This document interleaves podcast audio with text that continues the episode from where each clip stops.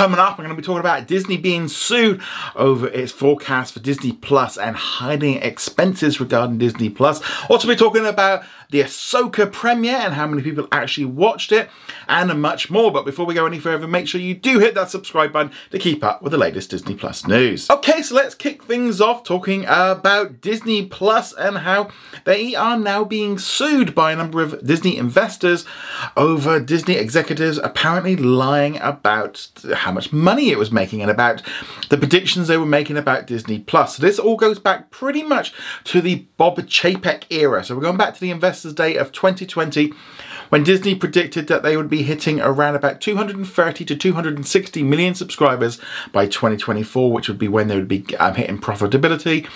And they were just spending lots and lots and lots of money on streaming, which um, obviously at the time they couldn't have the parks open, they didn't have the cruise lines running, you know, the cinemas were closed. So they, the only way they were really making money at the time was through streaming, but they were spending so much making content and just doing stuff like that.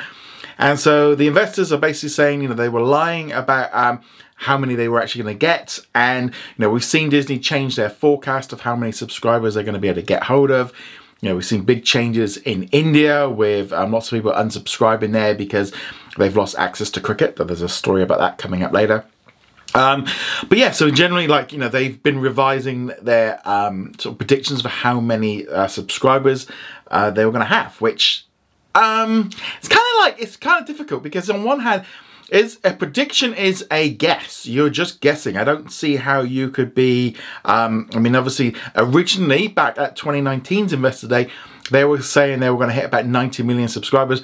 Well, they updated the that number because they'd hit that, but obviously during the pandemic had had an explosion in subscriber numbers. So they just, in some way, they just thought it was just going to keep going. Um, the investors are also saying about how Disney were using like the Disney streaming bundle to inflate those numbers because we didn't necessarily know if they were Disney Plus or if they were Hulu subscribers or how that was going on. There was a little bit of dodginess going on with that one.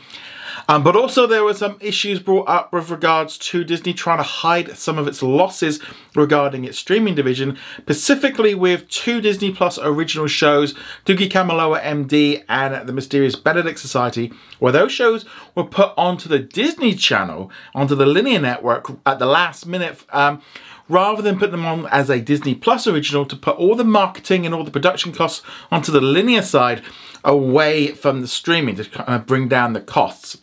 And that seems to be the key thing. So those two shows, both of which have since been cancelled, um, and um, yeah, it's it's a real messy situation. This all come about really due to Bob Chapek. He is listed in the lawsuit along with Kareem Daniels, who was his kind of lieutenant. And the big problem that they put in was that Disney had its own little systems in place before Chapek took over. And when he did, he reorganized everything.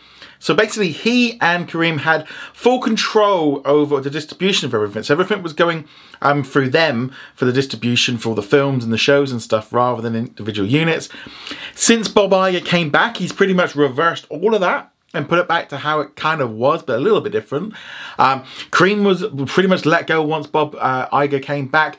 Um, Christine McCarthy, who was the CFO, was also listed in the lawsuit. She has since left the company as well. Um, so, yes, yeah, so the main three people that were kind of involved with the finances are no longer with the company.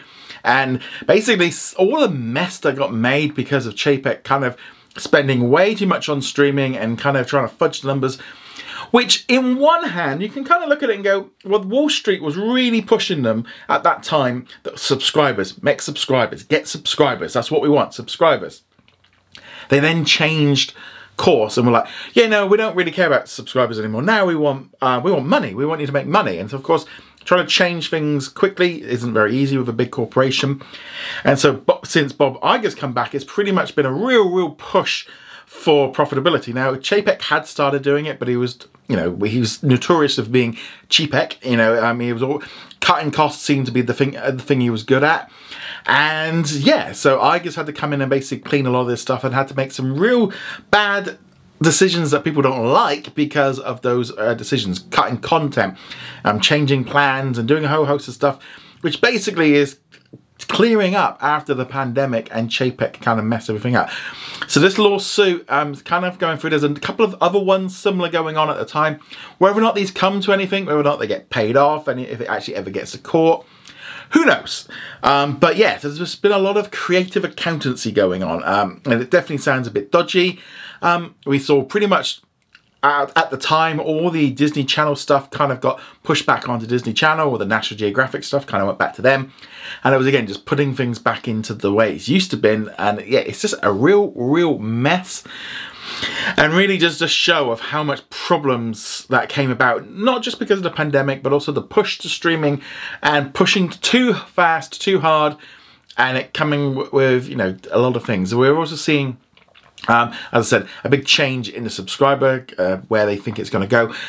I mean, kind of logic dictated really that the, the speed that Disney Plus grew at during the pandemic was not sustainable long term the growth was going to start slowing down once we got back to some kind of normality. And we're definitely in that kind of dip right now where you know we've kind of all gone back to normal. We've gone we don't need as many subscription services and lots of other issues. But nevertheless yes yeah, so disney are dealing with more lawsuits now um, with regards to their kind of how they were running disney plus to begin with.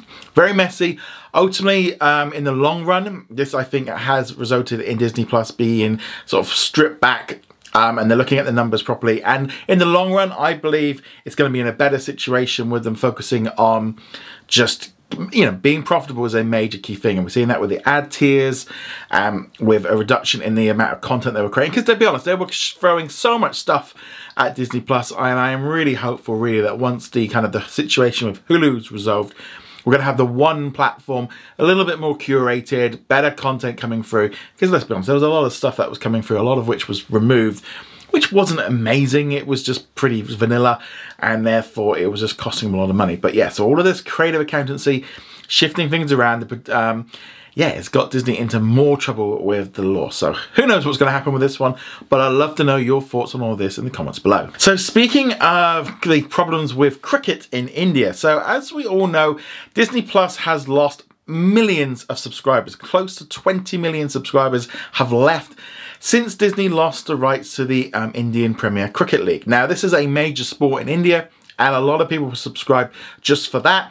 However, Disney wasn't able to secure the rights for the streaming for um, the next few years. That ended up going to like um, a consortium of different companies because it went for over $3 billion.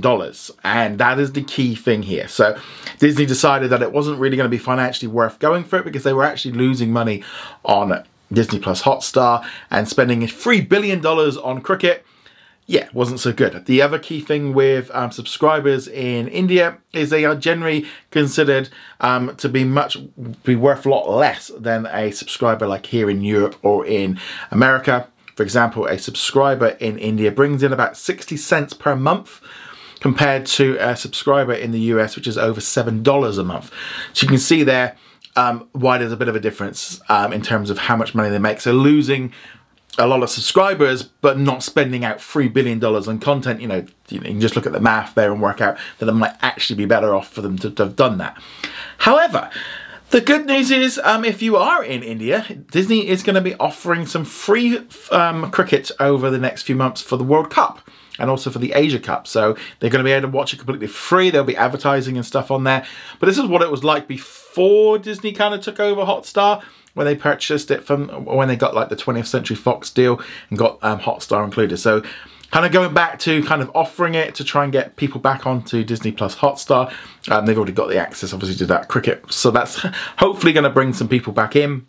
And they're going to try a different method. Disney are exploring different um, options with their Indian business, where they are looking to maybe either potentially find a partner or even sell off some of the assets there that they have to kind of consolidate a little bit more because they're spending a lot of money on India and it's not necessarily bringing in the amount of money that they wanted. But so there's going to be some free cricket. Whether or not that increases the amount of subscribers, who knows? But um, it, it, can't be bad. But let's know what do you think of this in the comments below. Let's now talk about Ahsoka because Disney, for the first time, has released some details on how many people watched Ahsoka. So I did a story yesterday that Samba reported that 1.2 million US households had watched the, um, this first episode in the first five days. Well, Disney's now come out and said um, globally, 14 million people had watched the show, and it was the most watched thing on Disney Plus this week. Now, there's a couple of things I want to put into this because, on a whole, that looks really good. But there's a couple of caveats that we need to look at with this because this is the first time Disney has ever released this information. So therefore, we have got nothing to compare it to. Where we were comparing it to like Andor with Samba's data and to Obi Wan Kenobi, and we can't compare it to any of the other series from this data that Disney's provided because we haven't got it. Um, so that's kind of a key thing. So yeah, 14 million people watching it, great. You know that is fantastic. But in relation to what, we don't really have that information.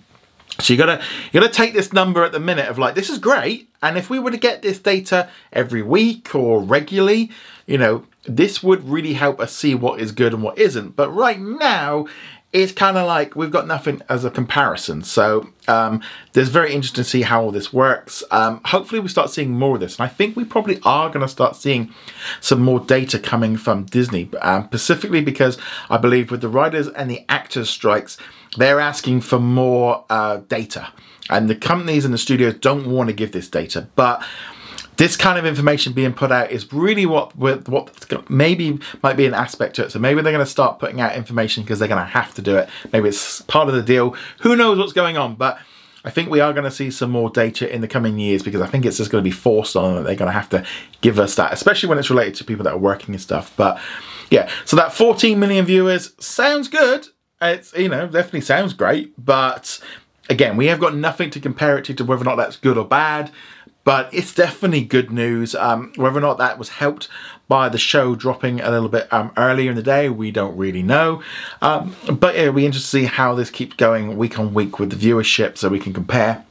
That's why I like with Samba and with Nielsen ratings, while those don't come specifically from Disney and they're only based on estimates on their little core little research sample, and then they kind of do the math to work it out for the US, at least we've got data that, that we compare it to other shows. But hopefully we get this information. Um, but yeah, very interesting to see Disney coming out and kind of, in some way, putting a, a, spin on that information that came out, I think, from Samba to say, oh, no, no, more people watched it than a million. Because I'll be honest, a million households doesn't sound a lot when you think of how many people are in the US. And even 14 million, I'm like, that's, I mean, 14 million, they've got like 160 plus million subscribers, 14 million doesn't sound a huge amount. When you think globally, it's definitely I don't know. I would you'd kind of assume more, but actually, when you look at the data for Netflix and stuff, um, some of the shows sometimes are in, in, the same kind of relation to that. But nevertheless, let me know what you think of the news coming out of Ahsoka. Speaking of Ahsoka, let's now talk about what's new on Disney Plus today. So we have a new episode of Ahsoka. I'm going to get into that in a little bit, and I'll be giving my thoughts on that one. But before that, um, also, some other um, releases today. It was a little bit hit and miss in terms of what got released. There was also some new international originals, including a series called Adamas, along with the first two episodes of a K-pop documentary, NCT 127. You'll find them on Hulu in the United States. Also in Canada, they got the first two episodes of the new third season of Reservation Dogs, so they're getting um, weekly releases on that one. Shame we're not getting it internationally everywhere else. Here in the UK, we got the fifth season of Mayans MC, and as I said, there was lots of other little bits and pieces that coming from like Disney Channel, and National Geographic, but um, not a huge amount there. But nevertheless, what are you going to be watching on Disney Plus today? But now let's jump into my Ahsoka review, and I'm going to be honest, we're going to be going full spoilers because it's been out a while. Um, I really enjoyed this episode. There was a lot of stuff in here I liked. I liked the fact that we got to see some space battles and some space chases. You know, we don't get to see too much of that. Um, you did kind of think of like how many shots were they getting hit on Ahsoka's ship. There was definitely taking some hits. I enjoyed all that aspect to it. Um, kind of weird as well seeing like Sabine in the back shooting a little bit like um, Star Wars: A New Hope. And Jeremy mentioned that to me earlier today, kind of reminiscent of of Luke kind of going yay woohoo and all this kind of stuff. And then you kind of think, well, it kind of didn't necessarily fit her character.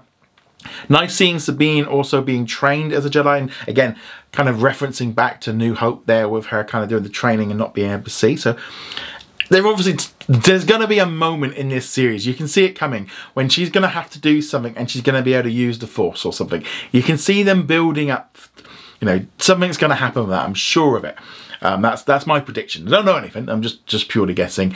Um, again, great to see um, one of the new villains. Can't remember her name. You know, she's like they're shooting at them and all the rest of it. And just that whole great big um, sort of hyperspace gate just looks kind of cool and a nice like throwback to in some ways it kind of was throwing me back more to like rogue one but also the, having the whales and stuff in there i love them they're so cool um just great there's just a weird thing to see in Star Wars. These big whales. Uh, obviously, we had them in the Rebels TV series, but seeing them in real is amazing. I do remember being back at Star Wars Celebration earlier this year in London.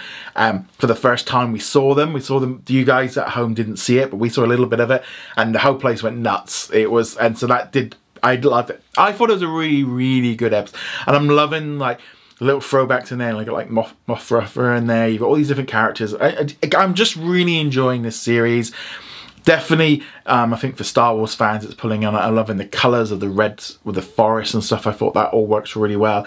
And just overall really really pleased with this show. So i did wake up this morning.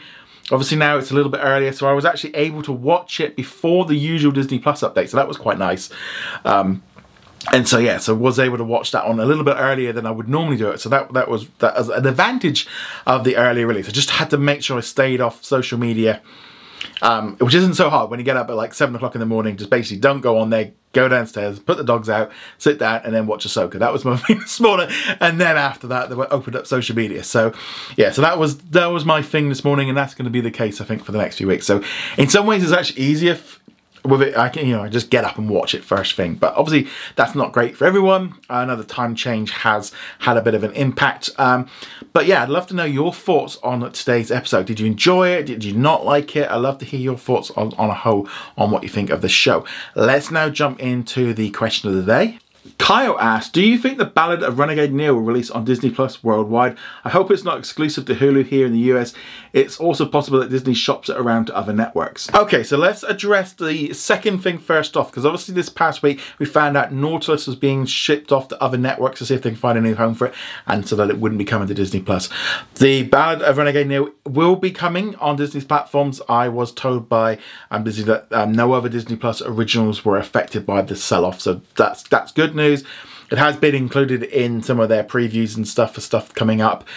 Um, the whole thing again with this Hulu side is I suspect it probably will end up being a Hulu uh, original in the US. Anything that's slightly mature does come into that. But I think we're now getting into this like weird bit where essentially now, um, if once the Hulu content starts becoming added to Disney Plus in the US, which will be in about three, four months' time, probably, you know, can be happening by the end of the year. We're going to start seeing a little bit of a shift then, I think, um, in terms of what we. It's going to be in there. So as far as like we're all concerned, it's in Disney Plus. So that's that's a cool thing. But it'll probably just be in the hub. I I think it's it's a bit of a. It, it will be better once it's especially when it's all built into one system and it's just one merged system. But yet, generally, I always go with the assumption of and I would say this to most people is with the especially with any international original, assume it's going to be a Hulu original, and then if it isn't, that's a positive. Because a lot of the stuff that's being made usually for um, like the international audience is a little bit older, and Hulu seems to suck them all up. Because it's like today, there was a K-pop documentary. I would have, you'd think like, well, why wouldn't they put that on Disney Plus? I don't know. It's, it's so conf- it's like you kind of feel like just put the stuff on there. But until they get that deal done with Comcast, they have to keep going along with the same way they're doing it right now. But yeah, I suspect it's going to end up probably as a Hulu original, unless, of course, things change rather quickly with Disney Plus in the US. But nevertheless, let me know what you think of today's news in the comments below. Go check us out over at what's on at disneyplus.com. Like, follow, and subscribe. And I shall see you guys soon. Laters.